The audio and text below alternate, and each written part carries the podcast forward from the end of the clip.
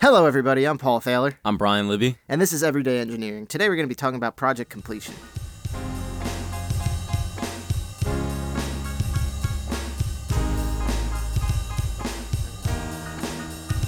So, Brian, project completion.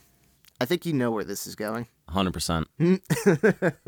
So, um, if you guys have been paying attention to some of the other episodes that we've been recording, we've been sort of alluding to and discussing at some points the so called project truck that we've been working on, which is lovingly known as the Red Truck Yes. or the Ghetto Cruiser or El Diablo. No, what, what was it? El Diablo Rojo. El Diablo Rojo or Big Red. Yeah.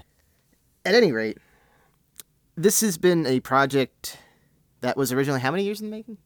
We started this project. Um, the ideas came up for it in around like October, September 2015. Excellent. And it took until today is the 15th of April. It, it took until March 14th ish. March 9th, we pulled the motor out. Okay. So uh, on March 9th was when we actually, for real, started this project. Of 2018. yeah, of 2018. That's to be. It o- it only took a little over a month to do this, Yeah. which was a fantastic turnaround. Yeah. But the thing the thing is wh- when you complete a project, is you get sort of like these mixed emotions and you get these mixed emotions throughout the project too. Yeah. Like I know we've talked about undertaking a project in the past, but this is just going to be the nitty-gritty what you're feeling nearing the end Mm-hmm. and then how you feel when it's done. So, Where do, where do we want to start off with this? Do we want to start off at with the day it started and or the just it being completed or like the I- process I in f- between? I feel like we should work up to okay. that. All right. So with, with completing a project, the, the first thing that like you feel even like th- and this is just throughout the project, you do a lot of light work. You put in time, effort, research, everything before, during, and throughout. And mind you guys that this was not done by me. This was all Yeah, no, I uh, that's all, an- all Paul's research. Yeah. I I was like I had a goal in mind. I was like, all right, how can I do this? So I had to go through everything and make sure it was right. And the the funny thing was, my original research, I was like, okay, we're set to do this. I had ordered everything that I thought we would need to start it. Yeah. And then we pulled the engine and found out that it bent a valve. Yeah, and that was And that a big completely setback. put a sideswipe on my original plan. So like And the budget. Oh yeah, no, the budget. The I mean, the budget still stayed pretty close to where we had expected it to be, which was nice. Yeah, but it still took a good hit. Yeah, but the the thing that was nice was now it has parts on it.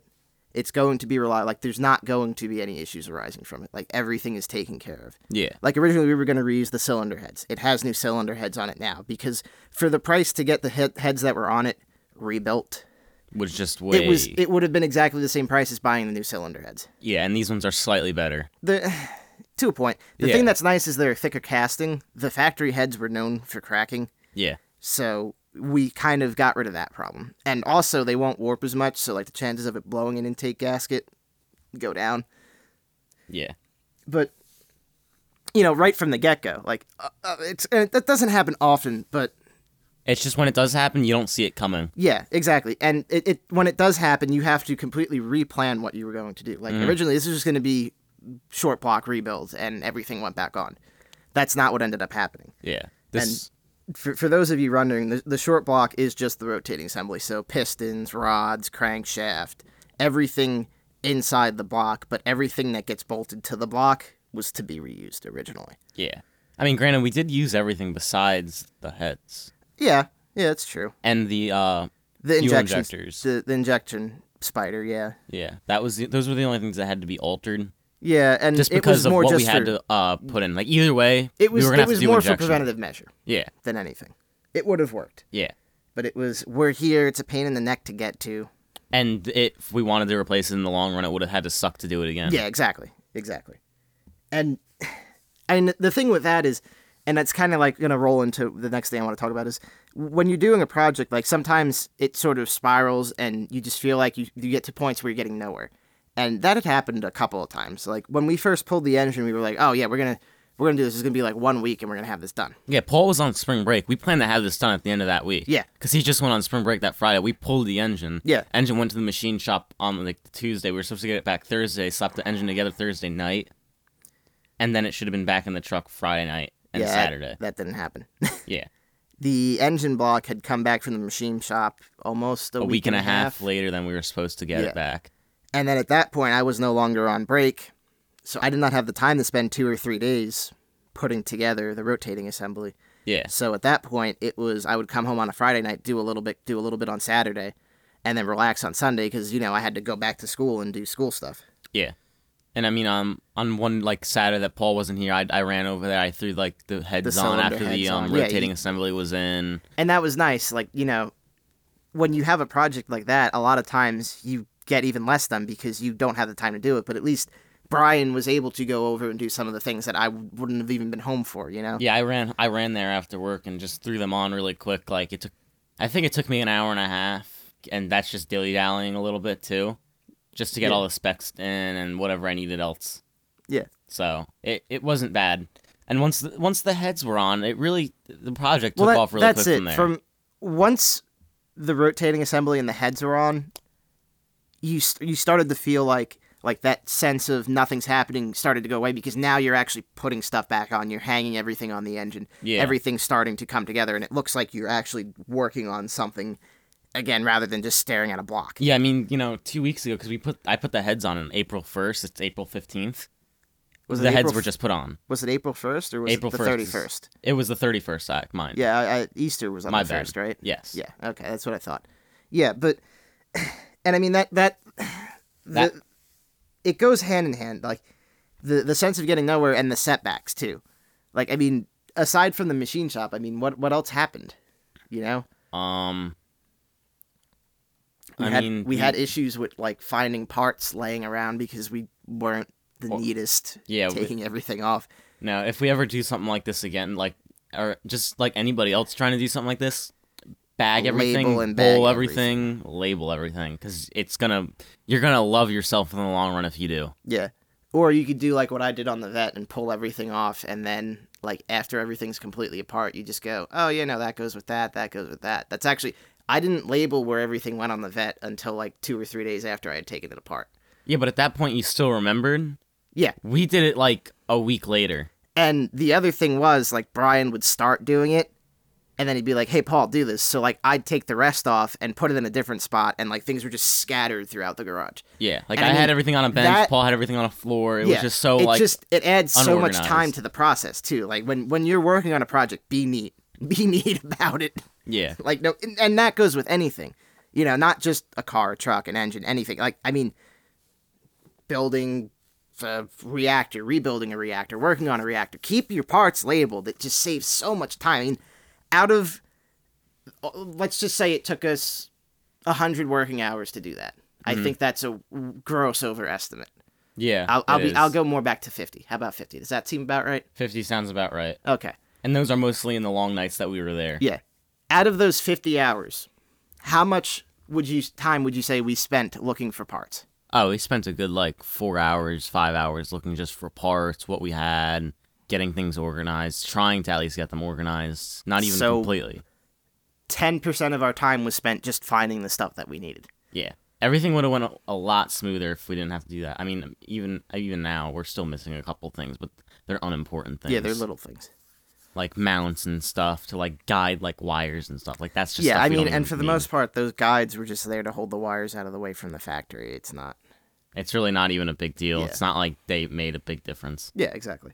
But In the long run, though, I don't regret a thing. No, I, I don't regret it either. Like, there, don't get me wrong though. There were a couple like a couple of those late nights where we were just cleaning parts. Yeah.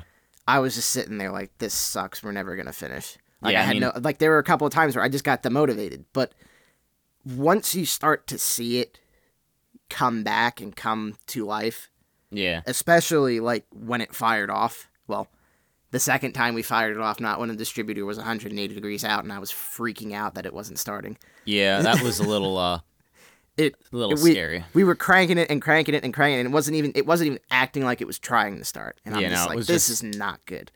And then we were just like, wait, let's check the timing.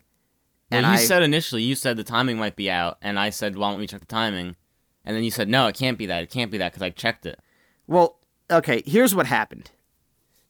and I'm just going to say this before anything else check and verify before you do anything. I followed a tutorial on how to install the distributor, and that tutorial may or may not have accidentally said it should be on top dead center compression instead of top dead center exhaust because of the way you have to clock the distributor when you put it in.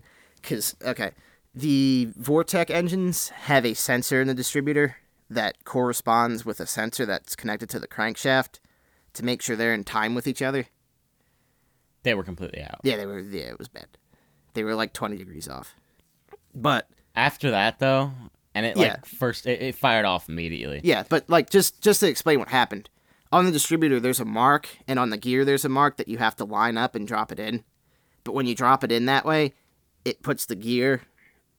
I, I'm pretty sure it puts the distributor actually at compression on number six, meaning that number one should have been on exhaust. Yeah, and So, I mean, I dropped the distributor in perfectly. It was just 180 degrees out.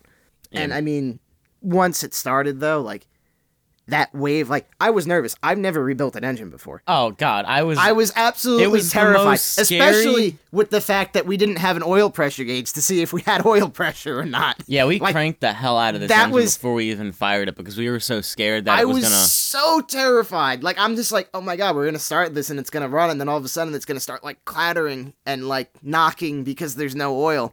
yeah. and I'm just going to be like, no. Because, Yeah. like, rule number one, you don't start a freshly rebuilt engine without an oil pressure gauge. You don't.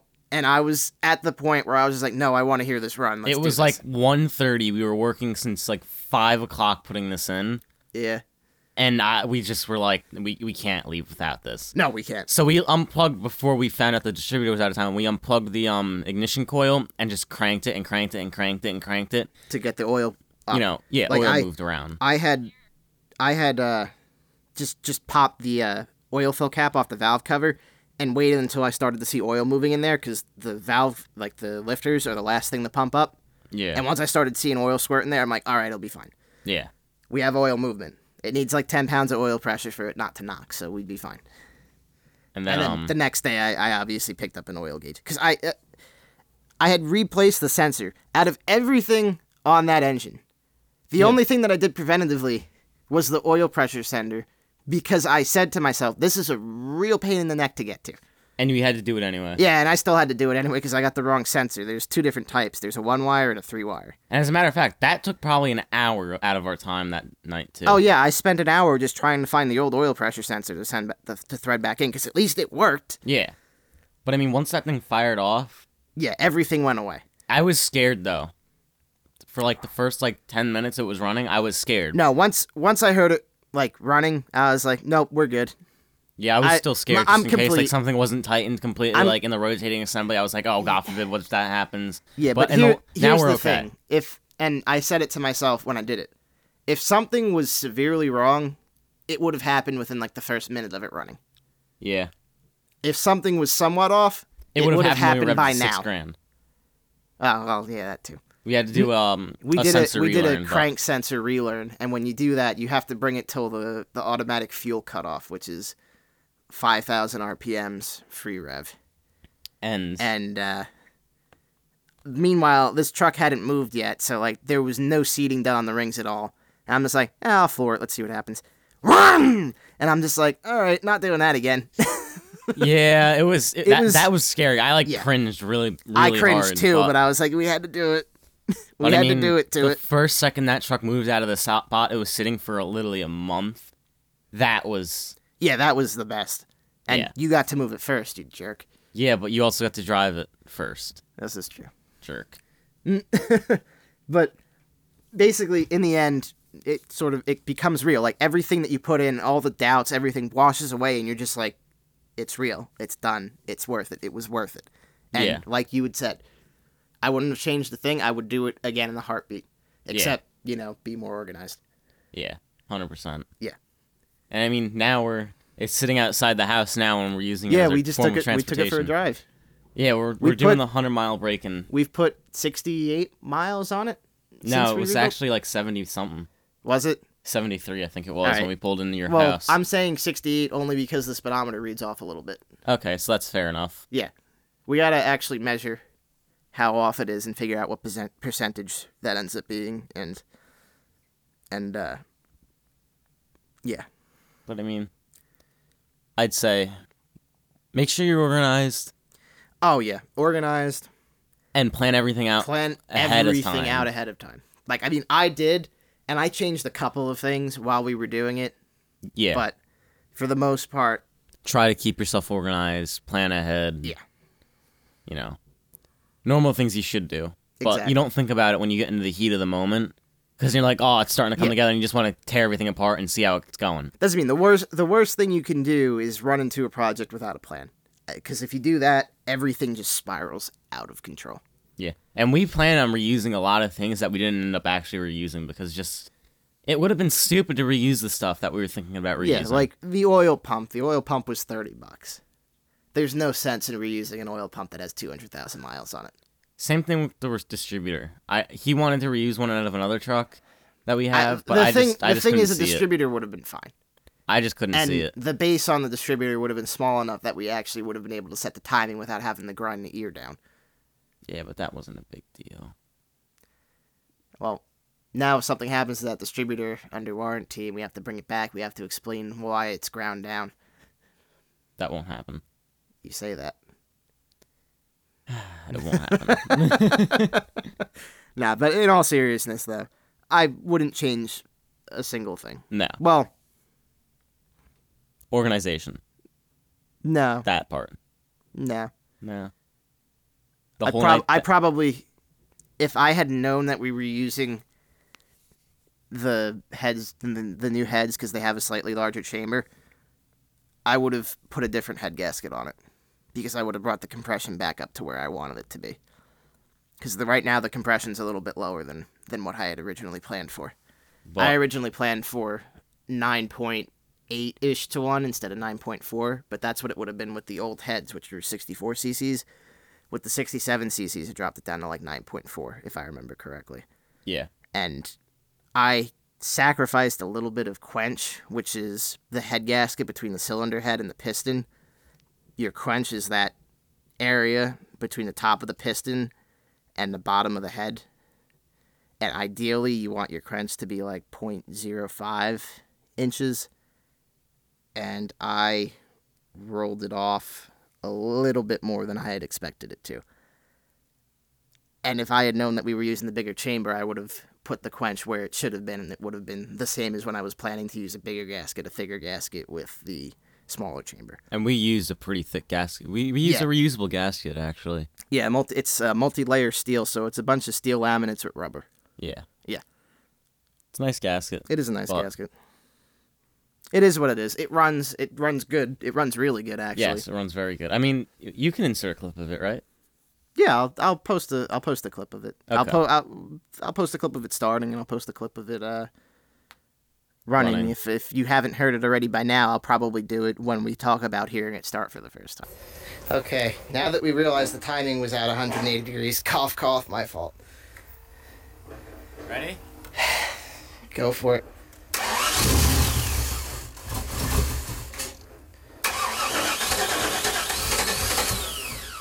You're gonna probably have to give it a teensy bit of gas.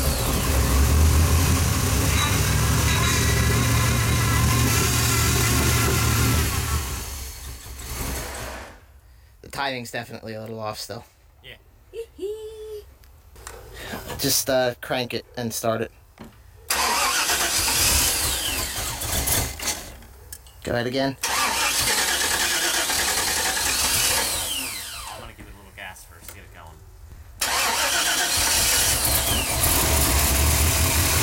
Okay. th-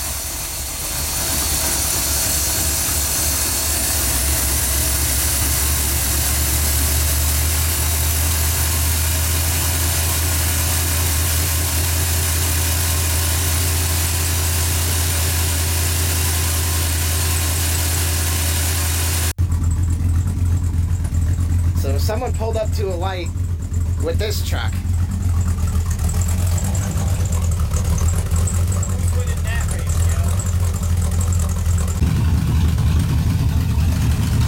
uh, what's left of the muffler cut off. Adjusted the base timing so that we're at zero degrees so the can position sensor doesn't freak out. Got the oil pressure gauge hooked up, idling at about 50 pounds of oil pressure, which is fantastic.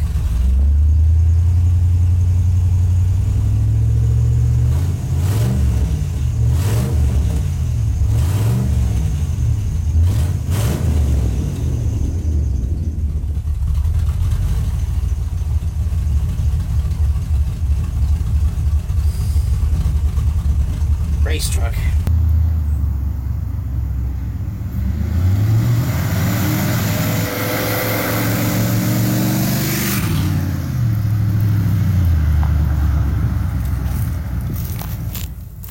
Well, nobody nobody's heard it with the new mufflers on it, That's true. but All right. Well, I think we've talked about all we can talk about with completing a project. I don't know about you, Bray. yeah, I'm, I'm pretty uh I'm pretty on that same You're table satisfied? with you. Yeah, All right. I think that's it for today. Everybody have a wonderful day. I'm Paul Thaler, I'm Brian Libby. and this has been Everyday Engineering.